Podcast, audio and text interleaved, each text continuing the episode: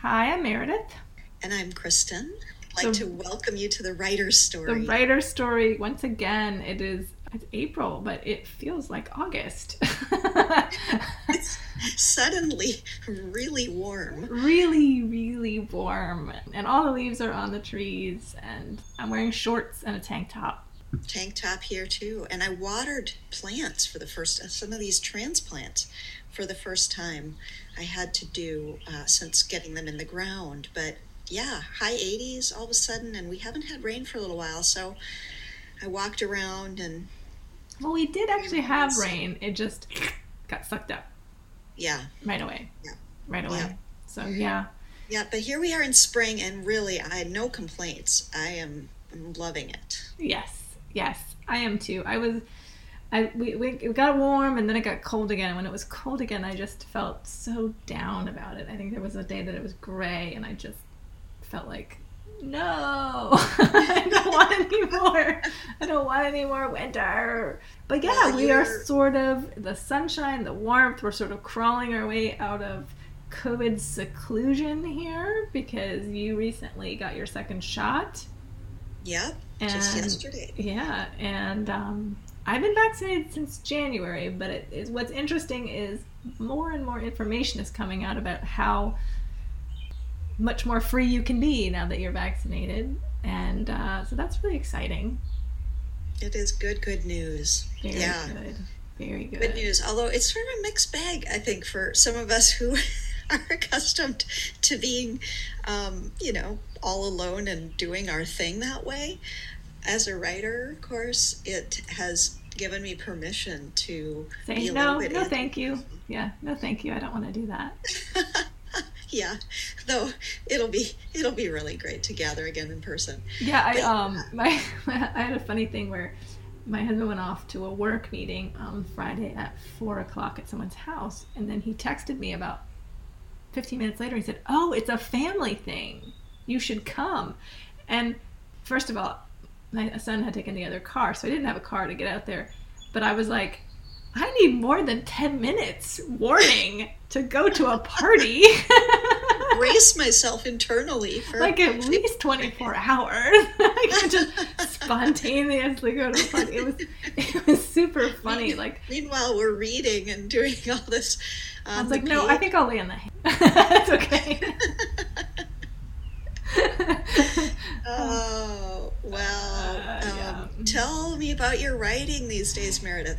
It Where is slowly. I'm slowly revising again, and you know, trying to. I think I've got like a word count goal of 600 words every day, which is a good start to sort of get my toes in it. And I feel like I'm writing scenes all over the place. It's for a thriller that I kind of abandoned at one point because I was I didn't have the twists that I needed. And so well of course I was working on something else. I figured out what twists I wanted and so now I'm back to it and I'm trying to work it out. But um yeah, and then in the part then part of the time I'm thinking maybe this is really a mystery. so, you know, normal normal writing stuff. How about you? Well, it, I hear you. Normal writing stuff. I am revising this novel, um, a road trip novel that I've. you chatted a little bit- inexplicably decided to change your your starting point, which made you gave you lots of work.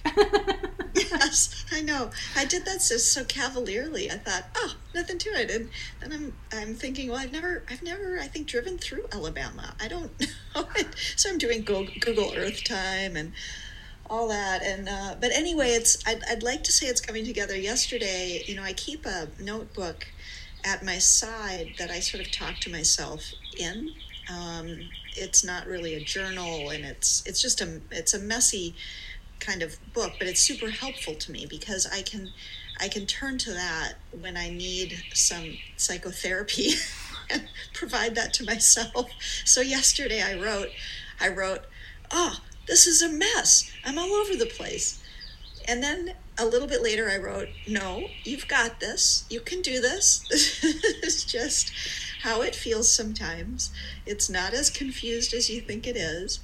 and um, so I'm kind of I'm trying to go with that. Uh, but yeah, I had switched some things around. I'm trying to, I still am um, massaging plot points. I'm still trying to decide where some of the information that I'll ferret out, if you will, or kind of um, what's the word ration my information where the information will fall relative to the way that the story unfolds so that um, that's been an up and down experience. I don't know how it is for you, but I get kind of visceral about it when I start thinking, "Oh my gosh, this is such a mess." I feel my whole body like it's like a, a great embarrassment. I think I probably turn red and start sweating. it's I t- take this very seriously. And I think the stakes are so low. Nobody is dying for me to finish this novel. No one's no one knows anything about it. No one's so I don't know I if take... I get that visceral about it. Maybe I'm just used to it being such a mess that I've become accustomed to the messiness. But um, I try to think about how to turn a negative into a positive whenever possible. So one of the things that's really useful, for instance, if you're writing a mystery and you really can't decide who the murderer is, is that you end up with lots of great suspects because you're writing very blithely, like someone's doing it, and then you're like, oh no, they couldn't have done it, and then you write very, uh, and so you end up strengthening your book. So you have to think about how possibly you're strengthening your book. Oh boy, I like that. By making it a big that. old mess and then having to fix it again. So I don't know. I, I don't like know. That. Yeah, yeah, that's probably what I just tell myself when I I'm on the twentieth rewrite. Yeah, I don't I don't know um, how people write a book and do one revision and then publish it. I mean, I really I always think that they're lying, which is probably not a really good thing to think about people. oh yeah, but books are such un they're they're unwieldy, they're unpredictable. I think. I mean, remember our conversation with Kristen-Paige when she talked about her novel Fingerprints of You really came all in a rush, and that was a quickly written novel, but that has not been true with a number of her other novels. So I, you know, I'd like to think that there are those novels out there for us that will happen to just fly off the yes keyboard. But um, sadly, the current ones are not them. no, no. I love, I do love the first draft. The first draft comes pretty quickly for me. But then when I start really picking it apart and thinking further about, and it definitely was not excellent in, in its first draft. Um, but yeah, that's kind of fun to for me to generate. That's been my experience. But again, I, that could change with the next one. I don't know.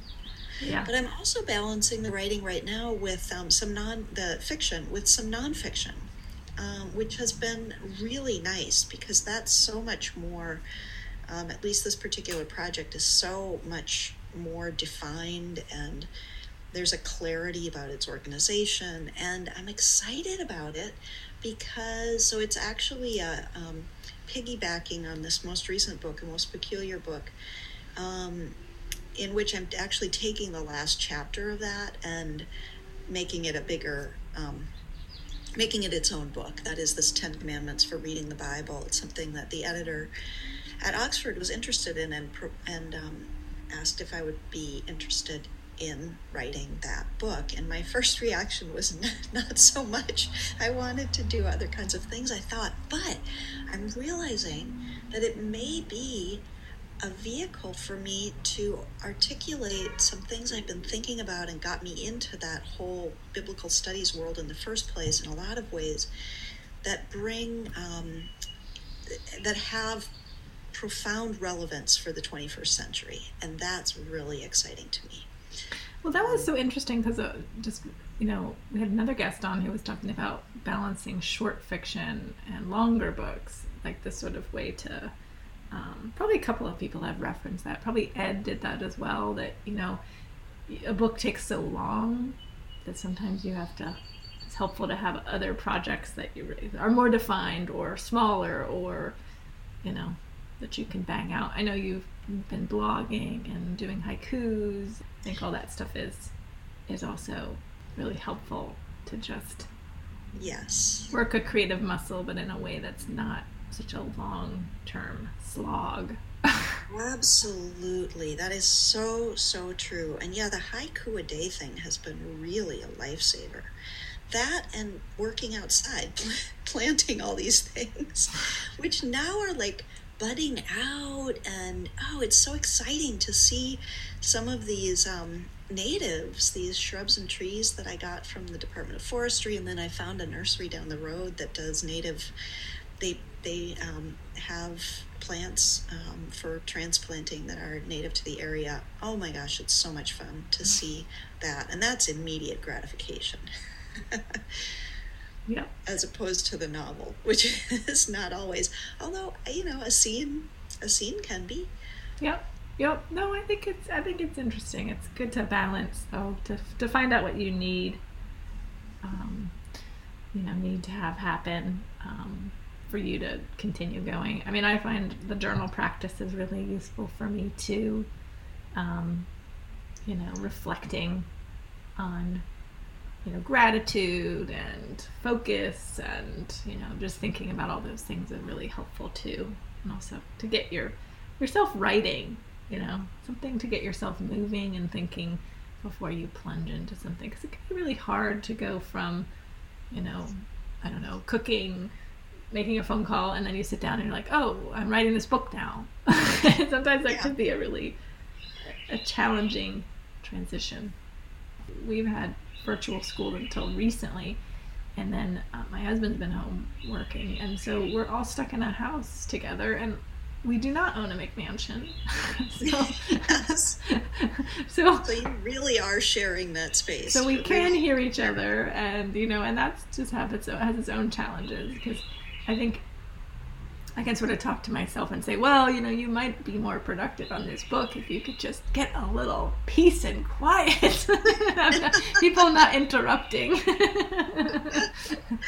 yeah. So, uh, yeah. But anyway, they're all, it's all good. It's all lots of challenges.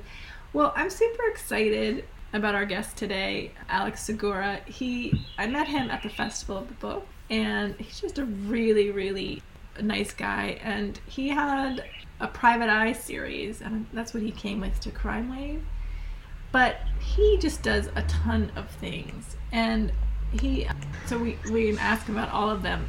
He is uh, writes novels, comic books, short stories, and he also writes podcasts. You know, fiction podcasts. He's got so much fun. He's got a um he uh, he had a, a young adult podcast called Lethal Lit and it was named one of the five best podcasts by the New York Times. And then he also is co president of Archie Comics. He's written co- comics for young readers, and he wrote a Star Wars book called Star Wars Poe Dameron Freefall. Cool. So lots of different stuff. I really am curious about the whole, you know, collaboration with artists, you know, comics, graphic novels, fiction, and how he juggles all that stuff. So I'm super excited to talk to him. Me too. So let's go call him up. Alex, thanks so much for uh, joining us today. We're super excited to have you. Thanks for having me. Um, I think you were at the festival of the book two or three years ago. Is that right? Yeah, I think it was 2018. 2018. Time flies when you're having a pandemic. yes. Yeah, exactly. Well, you're good. You missed the last two, which uh, were not in. One didn't happen, and then the next was virtual, which was which was interesting. It was an interesting experience. Um, I think I, I interviewed John Vircher at his panel, so I was was somehow I was participating somehow. I oh, think it was this no, year. Last year. Oh, last year. Oh, okay. Yeah, they did. Um, they kind of stretched it out over the year it's great. They did a lot of really fun stuff this year, and it, and it yeah. was fun this year. I just think that we've all gotten a little bit of Zoom fatigue. yeah, I mean, yesterday I had like five Zooms back to back. So. Oh. you just wow. You just feel like yeah, it was bizarre. Just like you feel like why is my voice going away? Oh, because I've been talking for five hours. But and I'm not uh, used you know, to it either. I don't know. No, I'm much more of a people person. I like to interact with people, but yeah, yeah. Sorry. What can you do? Yeah, Kristin and I used to do this in person. We would interview the person on Skype or whatever, but we would be together. Oh, nice. And no, Back when you could go shoulder to shoulder with a non-relative. Yeah, Think yeah. twice about it. that's right. Yeah, you could go out, outside your pod, but uh, are you guys vaccinated or? Yes. Um, Great. yeah, yeah. Kristin got back her second shot yesterday. How about you? Yes, yes. So I'm, I'm already past that immunity period, whatever that means. Like we're still being cautious. So Alex, you've got little little kids um, there at home with you, and you're doing all of this writing. How what has that been like? it's been hard. I mean, yeah, we have two young ones. Our daughter's two, and our son is five, and um, they're both at home, and he's doing homeschool, you know, virtual school. So it's it's challenging. I think it's. Um, you know, I used to go to an office and work my day job and then come home and write at night. And um, that's still kind of my routine. I do my day job stuff during the day and write at night, but it's it's just more complicated. You know, you want you help out with the kids. There's just uh, just a lot more stuff going on. Um, it's challenging, but it's, I think everyone's facing these challenges in different ways. So I don't, you know, it's I'm not really woe is me about it. It's just you still have to get the work done. So Yeah, yeah. And what work you are doing. Oh my goodness. We're so excited to ask you about some of the specifics. Yeah. Oh, this, um, yeah, working in these different genres. One of the one of the first questions we love to ask people is how they got started writing. When was it that you knew you were a writer? How did that happen for you?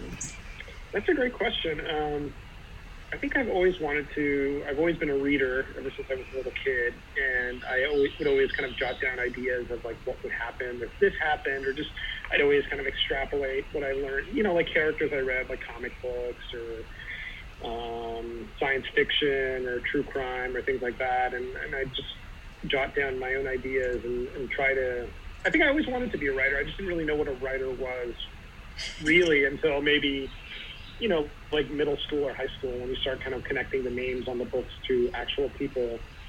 And that's when I, you know, I wanted to draw my own comics, and so I'd kind of draw my very own rudimentary stories. And um, I think in college is when I really got into like short story writing, and I still have like a, I wrote a draft of like a very Great Gatsby-esque novel that I never finished in college. Just when you know you you want to be like that literary hero, and um, then I fell in love with genre fiction, and, and that went out the window.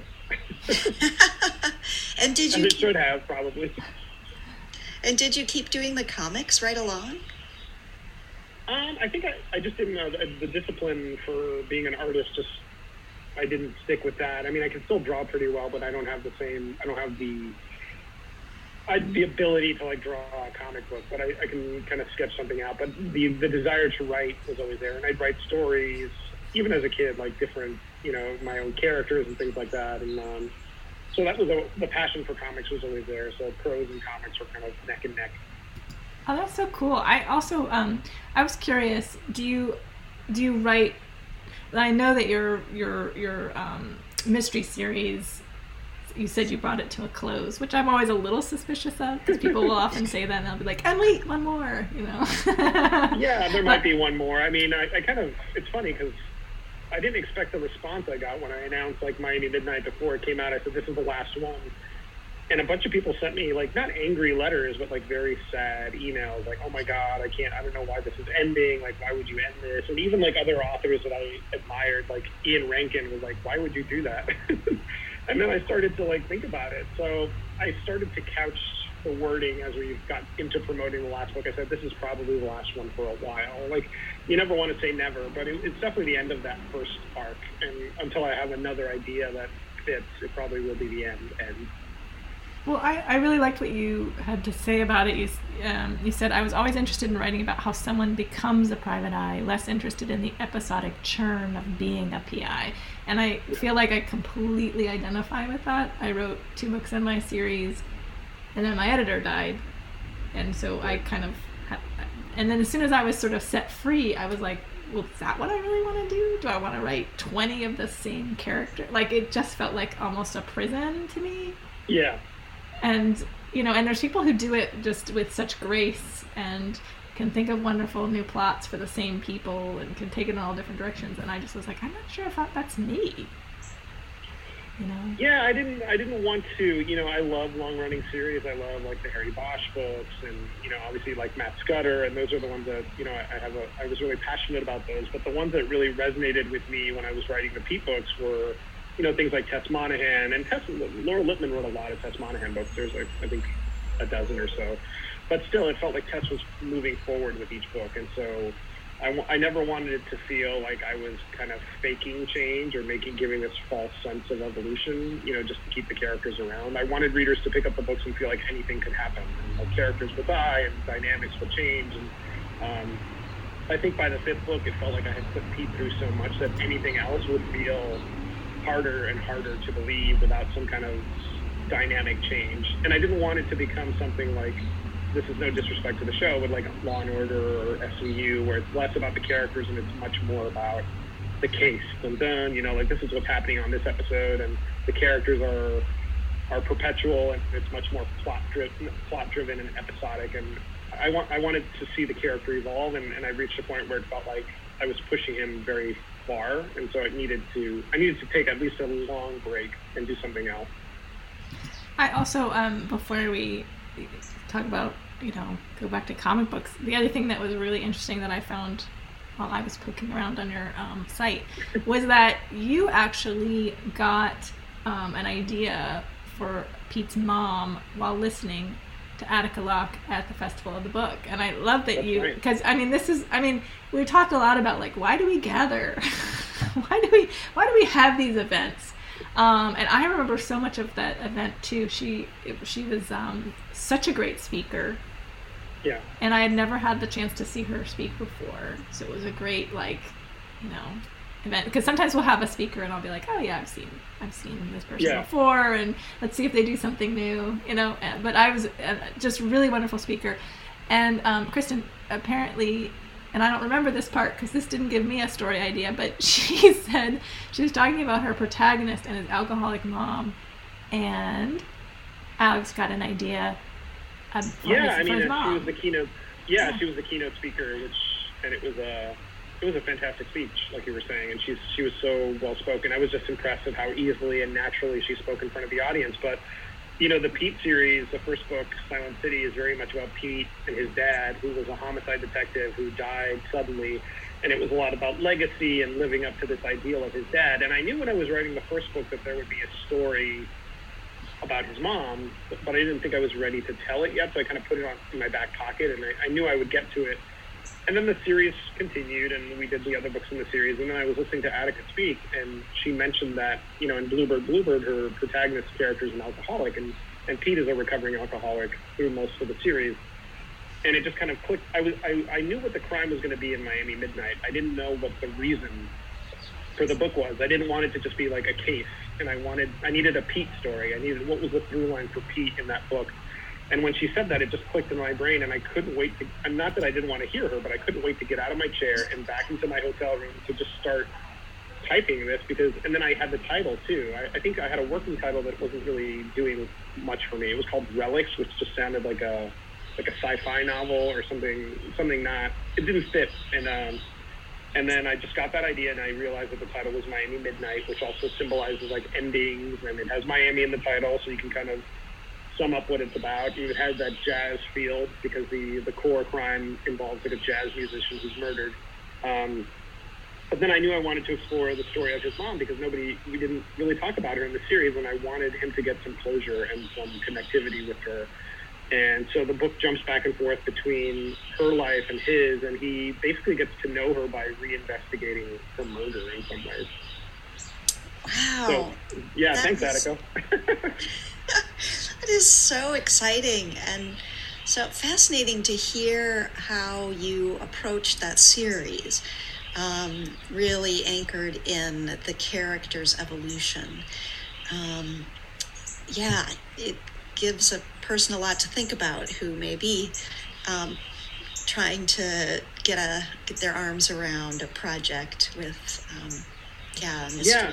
intrigue, and yeah. I think, um, yeah, I think some people think about genre fiction as very, very plot driven and very um, sort of, you know, uh, with sort of stock characters. You know, you got the, the, the blonde and the you know whatever you know yeah the, the grizzled ex cop exactly all that sort of stuff these yeah. characters um, but I think the ones that I really love the most are really rooted in a place like um, mm-hmm. you know Laura Lippman's books with Baltimore becomes this really this just whole character of the book you know it's not just yeah. a setting and and also ones that you know do do something different with character yeah, I mean, I feel like setting is so important. Like for me, my favorite PI novels, whether they're serialized or episodic or what have you, they're so strong in setting. Like Laura Lippman's books, you know, Dennis Lehane's uh, Pat and Angie books are so strong with you know Boston and that area, and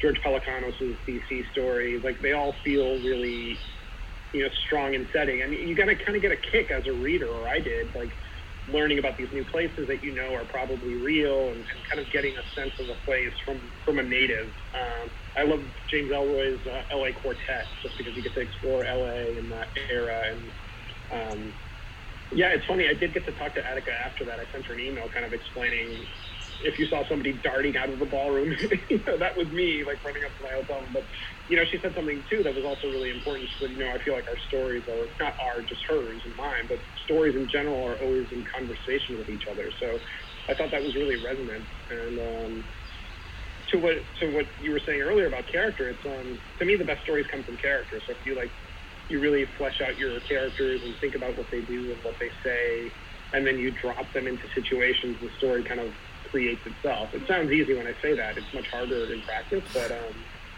if the characters are developed, you kind of see them doing their own things on their own, and you're just like the chronicler. Yeah, yeah, that's so cool. Well, um, turning to some of your other work, you you had a Star Wars book that was last year. Yeah. During the pandemic. Yeah, yeah it came out in August, like in the in the midst of the pandemic. So I didn't get to go do. I mean, there's so many things we didn't get to go do last year, I guess. But um, you know, there weren't many. There weren't any in-person events. But it came out in August, and um, it's basically the origin story of Poe Dameron. So it was a great like palate cleanser from this like gritty like Miami PI series to like hopping into space and writing a Poe Dameron story it's basically his origin story. Um, and so if you've seen him in the, the recent Star Wars trilogy and you want to know like how he came to be that person that, you know, he's the first, one of the first new characters you meet in The Force Awakens. And this kind of sets you up and, and takes you, it's a YA story. So it's very much his coming of age, but it was fun. And it's, it was basically a crime novel in space, which I had a blast writing. and what was that like to write it? I mean, do you have to, I mean, I imagine you are a Star Wars fan. Yeah. But yeah. you have to sort of yeah do they do they prep you in a lot of ways to write it or yeah i mean they reached out and said is this something you would be interested in doing and i waited patiently a second or two before saying yes definitely it's something i want to be doing and um, we had an initial phone call and they talked about the things they wanted to accomplish like at this point it was right before uh, Rise of Skywalker came out. So I didn't really know much about the movie, but there were certain beats that they knew had to happen and certain characters like uh, Zori Zorii Bliss that they knew had to be in the Poe story because she played such a big part in the movie, kind of referencing referencing Poe's life. Um, so they gave me the elements, and, and I wrote an outline based on that, and we went back and forth, and it moved pretty quickly. And it was, you know, I think a lot of people have anxiety about work for hire or, you know, playing in an established sandbox, thinking that you're just going to be told what to write, but they were very open to new ideas and new characters. I got to create this whole crew of like uh, spice runners, which are basically like pirates in space, and uh, and really like dive in and, and explore things that I wanted to explore. Like, what, what's the layout of the criminal underworld in the Star Wars universe between Return of the Jedi and Force Awakens? So a lot of things that interested me as like a fan of true crime and sci-fi, and, and you know, there's no lightsabers in the novel. Not that I don't like lightsabers, but it's a very grounded, kind of gritty um, YA crime novel. So that was fun to write. Yeah. Did they did they have any um, like you must never do this thing? Were there any absolute thou shalt nots? Um, I didn't really. I don't think I stepped on any, uh, you know, any weird landmines story wise. So I didn't get any like, oh, you can never do that. I think it was always very little tweaks, like this this name doesn't sound like a Star Wars name, or um, you can't do this because this is happening over here. But it was never like, oh my God, you've like crossed the unforgivable Star Wars line. George Lucas will be calling you. yeah. also when you're doing work for hire, you do a pretty tight outline, whereas with the Pete books, um, you know, it's, it's much looser because it's all in my head most of the time. Though I've learned now to be a much more diligent outliner. It's much more helpful in terms of like writing quickly. And um, I mean, I think that some people also look. I mean, it's, it's sort of interesting that people look at, um, you know, writing a Star Wars book or writing a comic book as limiting because you're being given, uh, you know, rules like a comic book has to be this long or these characters have to be involved or whatever.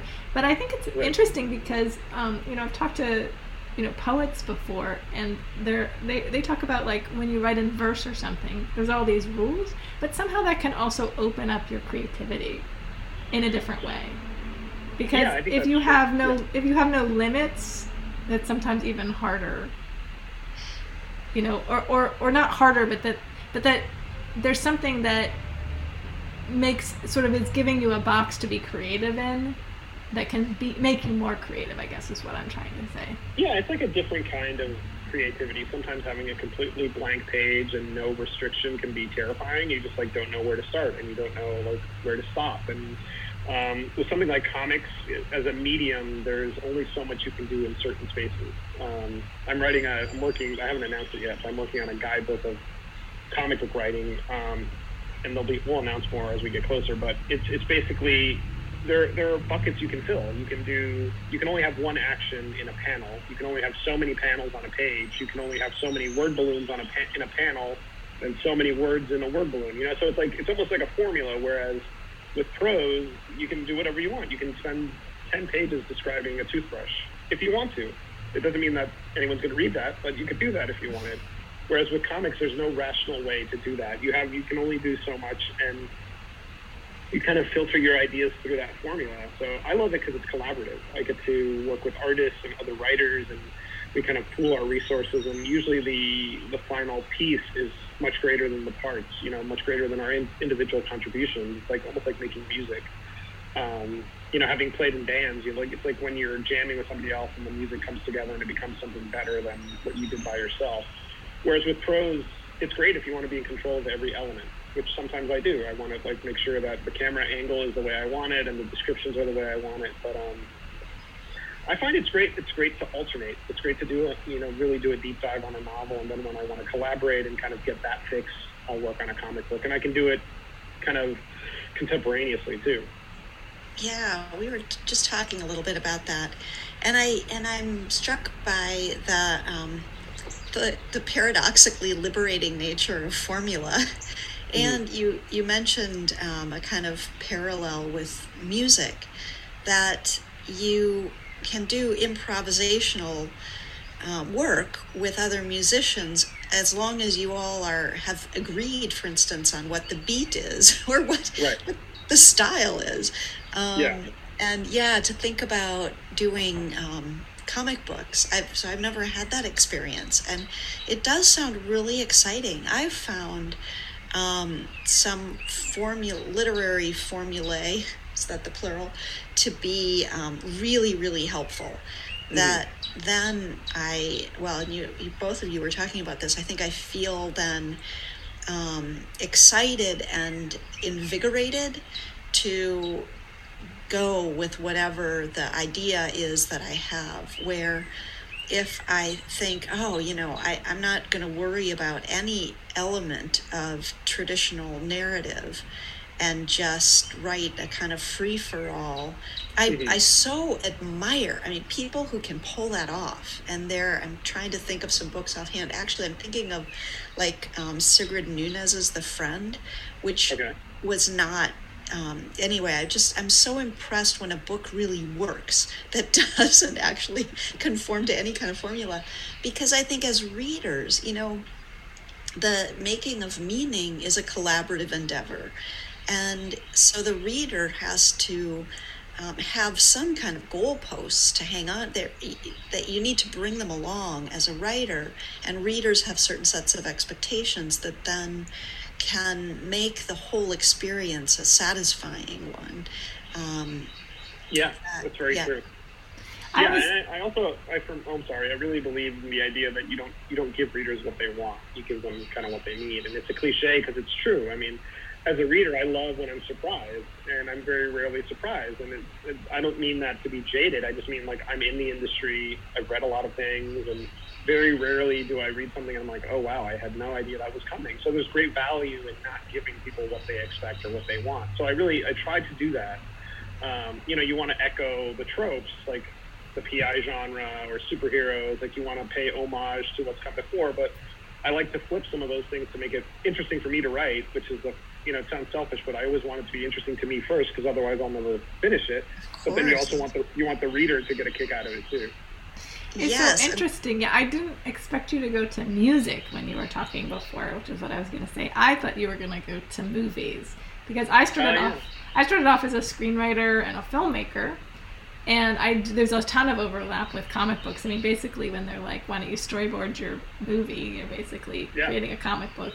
Um, but also just the way there's all these rules about you know you don't you don't write too much about something or else there's just going to be this lingering shot of the camera on the toothbrush. If you described every aspect of the toothbrush that takes too long so you just have to be like yeah. there was a toothbrush and then, you know you just have to keep going and yeah, allow your collaborators to fill in the details. So i think i think that was really interesting that you brought it to music yeah and i think it applies to prose as well like there's detail when detail is warranted um, at least that's how I think about it. I mean, there's some writers that over over describe, and I think that's their thing. But my writing is pretty stark, and if there's a description, it's usually because I want you to pay attention to that. Um, I, I like the kind of imaginary contract you have with the reader, and basically you're giving them just enough to form that picture in their mind. And I, as a reader, don't really like to be over overfed, like you know, where you know jet black hair, like overly descriptive. Like jet black, I've used that, but um, you know what I mean. Like if it's so much description, you don't get to the crux of the story.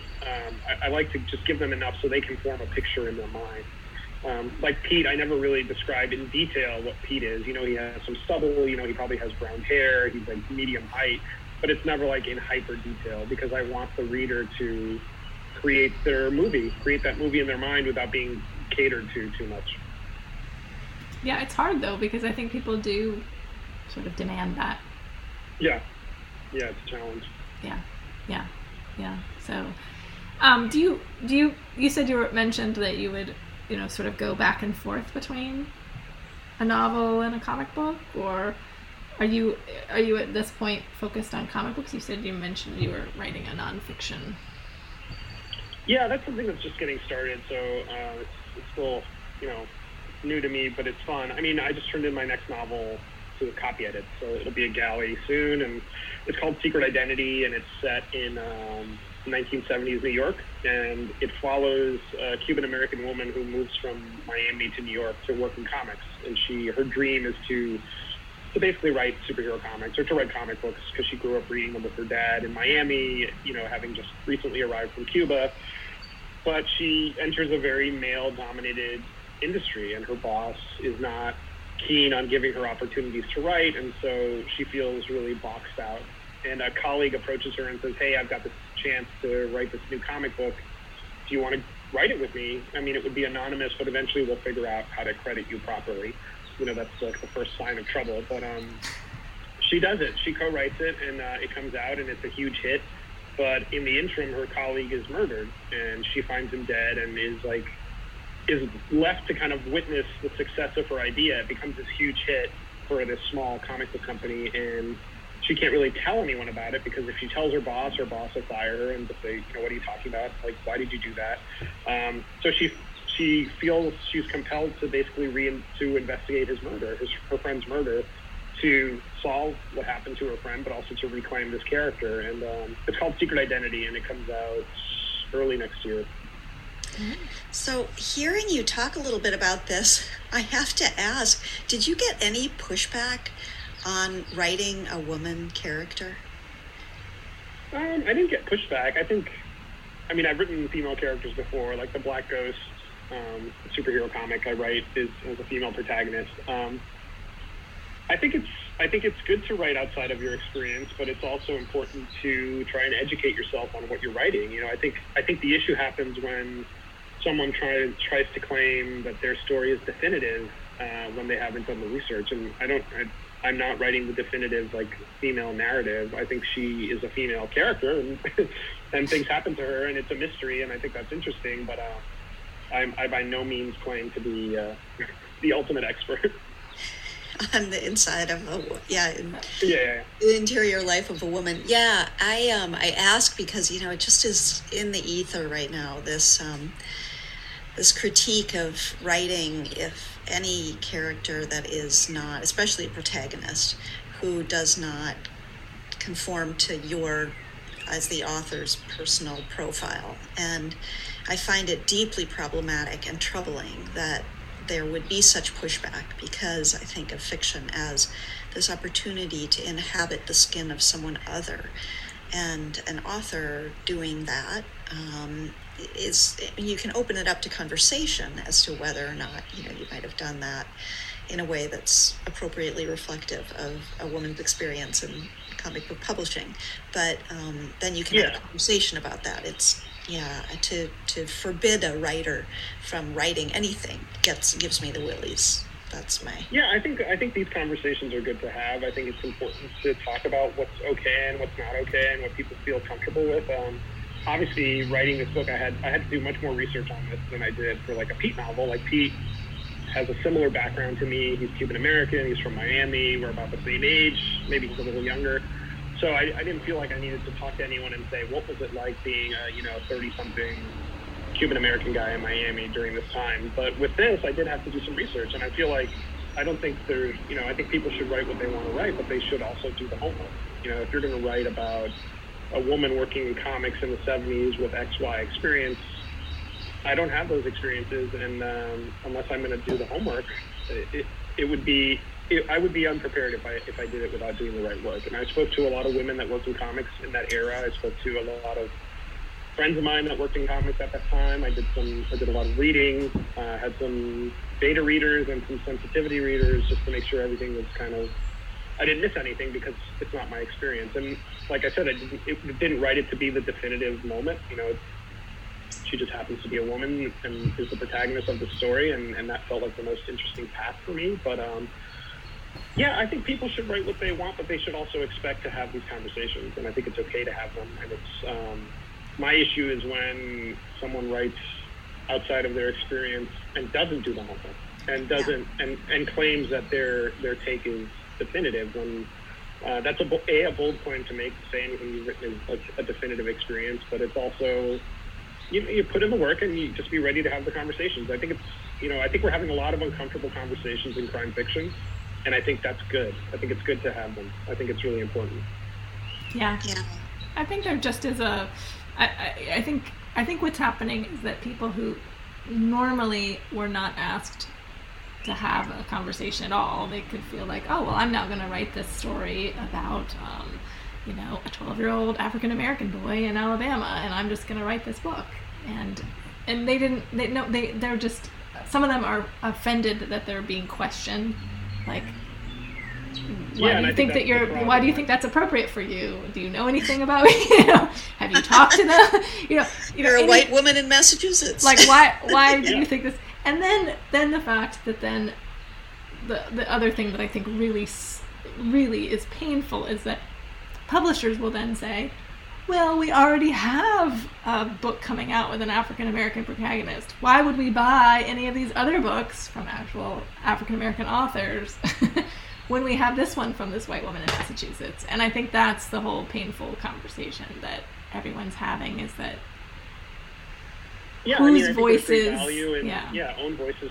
Own, Yeah. own voices stories are important, and I think there there's great value to having them. And I think it's important for writers to tell their stories and tell their experience. And I think um, I think if someone is bristling at being questioned when they're writing outside their experience, they haven't prepared themselves. You know, when you choose to do that and you choose to write outside of your experience, you have to be ready for someone to ask you the question, and then you know, what did you do to prepare to write this character? You know, like it, we're writers. We're supposed to research. We're supposed to like immerse ourselves in the world we create. And um, if we don't do that, you know, then people are going to question you, and you're not going to have answers because you didn't do your homework. you didn't do your homework Yeah. and then it sounds like I mean, not only did you do all of this kind of background research and homework by um, being in conversation with with these women whose you know primary that was their experience mm-hmm. um, but you also you mentioned beta readers and sensitivity readers that mm-hmm. then you had actual you know folks who fit that profile's eyes on the page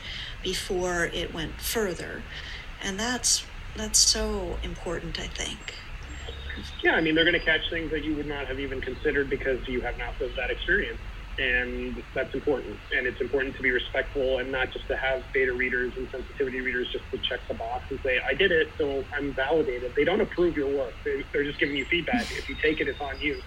Um, but it's important to kind of see that through. I didn't need to do, like I said, I didn't need someone to tell me what like a Cuban American 30 something male would do, but I, I probably need some feedback on writing outside my experience. And, um, you know, there's great value to own voices stories because it's so genuine and it's so pure. And I think that the validity of that is that we need more of that. We need. I want to. I want to learn about other cultures and experience and lives through the people that have lived similar stories. And I think. Um, I don't think that limits anyone else. I think you can write whatever you want, but it's it shouldn't be a free pass anymore. is it? I, I think I think maybe that's where we. I don't think you said that, but I think people bristle because they were never questioned before, and it's okay to be questioned now. Like things change, like yes. society changes, like it's okay. Like you know, maybe it's okay to have to validate the work you do a little bit more than you did before. Yeah. Yes, absolutely. And like Meredith said, um, there's also that question of space in the publishing world for. Um, I'm, I'm happy that you mentioned, Alex, the hunger for own voices, stories. Mm-hmm that I, I hope we are getting hungrier and hungrier for them. Yeah. And that the publishing world is hearing that, um, so that we can we can read those first hand accounts of whatever the experience yeah. of any individual might be. Yeah, I think we're seeing more of it, and I think we I hope we can see more and more. I think I, I, I don't think it should ever be a one for one like Meredith, like you were kind of saying, like where oh we have this already, so why do we need this own voices version? It's totally different. It's like you know, and um, I think it really depends on, like I said, how definitive you're treating your story. Like if, if you're trying to give a definitive narrative of this experience, then it probably should be something you've experienced yourself. You know, like yeah, yeah, yeah, yeah. I mean, I I think it, it is interesting, and it is one of those awkward moments, and we've just come off of you know four years of sort of people trying to erase a lot of experiences and i think it's that's why it's also super sensitive for everybody i think um, but i'm just super I'm, I'm really excited. I hope i hope something similar is happening in comic books. I don't follow comic books quite as much but just that what's happening in crime fiction i feel like is that we have opened it up in so many ways. It used to be like you know like you could count on one hand the number of you know crime writers um, you know that were writing from you know an African American perspective or you know Hispanic whatever. And now it feels like it's really there's a there's this opening to me. And I now you know we've talked to obviously some of them on the show and it's like it's not as great of an opening. it's like a it's like a little thing and you're prying it open. It could always be better, yeah. And it, it could always be better, but it is really fun and exciting to me. And I love seeing also, you know, younger people coming up and being excited about the genre and bringing that energy and bringing all their, uh, you know, their perspectives to it because I think that makes it a much richer genre well, you want the genre to reflect the world we live in. We want to see, like, we want, I mean, when I started writing The People, a, a big reason I wrote them that way was because I wanted to read books about someone like me. I didn't want to just, you know, most of the protagonists in CI fiction at that point were kind of middle aged or, you know, grizzled ex cop, white ex cops, and that's fine. There's, there's great stories to be told in that space, but I wanted to read some with someone who maybe had a different background and which isn't to say there weren't any like Latinx PIs or detectives, but there were few, definitely fewer than there are now. So um, it's just nice because I know now that writers will see themselves more frequently, and that's super important. Whether it's like a superhero comic where you see someone that looks like you or acts like you, or a PI novel or a crime novel where the protagonist has your experiences, that's going to make you want to engage with the story. And it's also going to open doors to other people who want to learn more about people that aren't like them, and that's just like diversity in in, in a nutshell. Yeah. So, what, with the comic book writing, um, you talked about the collaborative nature of it. Is um, there a is there a kind of a leader of that or a primary storyteller? Does the writer sort of set the stage for it, and then the um, artists elaborate on that in their way, or how, how, does it how does it work?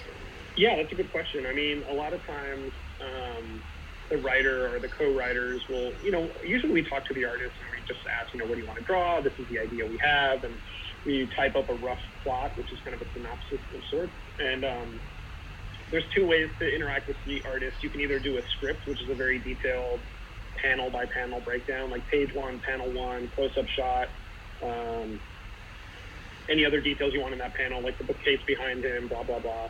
Or you can do a page by page breakdown where you say, it's much more conversational, where you say, hey, you know, this is what we're thinking. This should be the primary focus of the page. You can break it down into however panels you want, like a beat sheet uh, with varying level of detail. And that usually that's usually what you do when it's someone you're comfortable with, when it's someone you've worked with before and you know kind of the language of their art and that they can kind of pick up on your cues. Um, and then and then if you choose that path, then you script at the end. Once the art comes in, you you layer in the dialogue and the captions with the art, which I find much better because you you never you can't really relay like what a expression what expression you want. Like sometimes details come through that you weren't expecting, so you change the dialogue accordingly. It's, it's fun. It's, it's so collaborative and and kind That's, of it's like a blast. yeah yeah.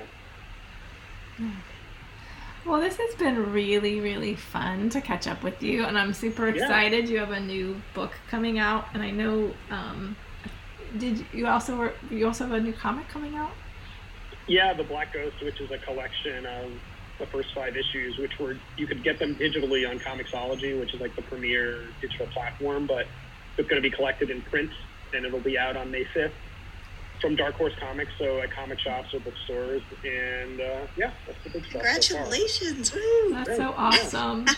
That's so Yeah. And I just got, awesome. just got a nice, uh, nice book list and PW review, so that was cool. Oh, Great, great. Uh, Kristin um, reviews for them, so she subscribes. Anonymously, it's hilarious. They're anonymous reviews, but our name appears in the masthead whenever I guess our reviews show up. That's so funny, yeah. Yeah. The following anonymous people will be here today.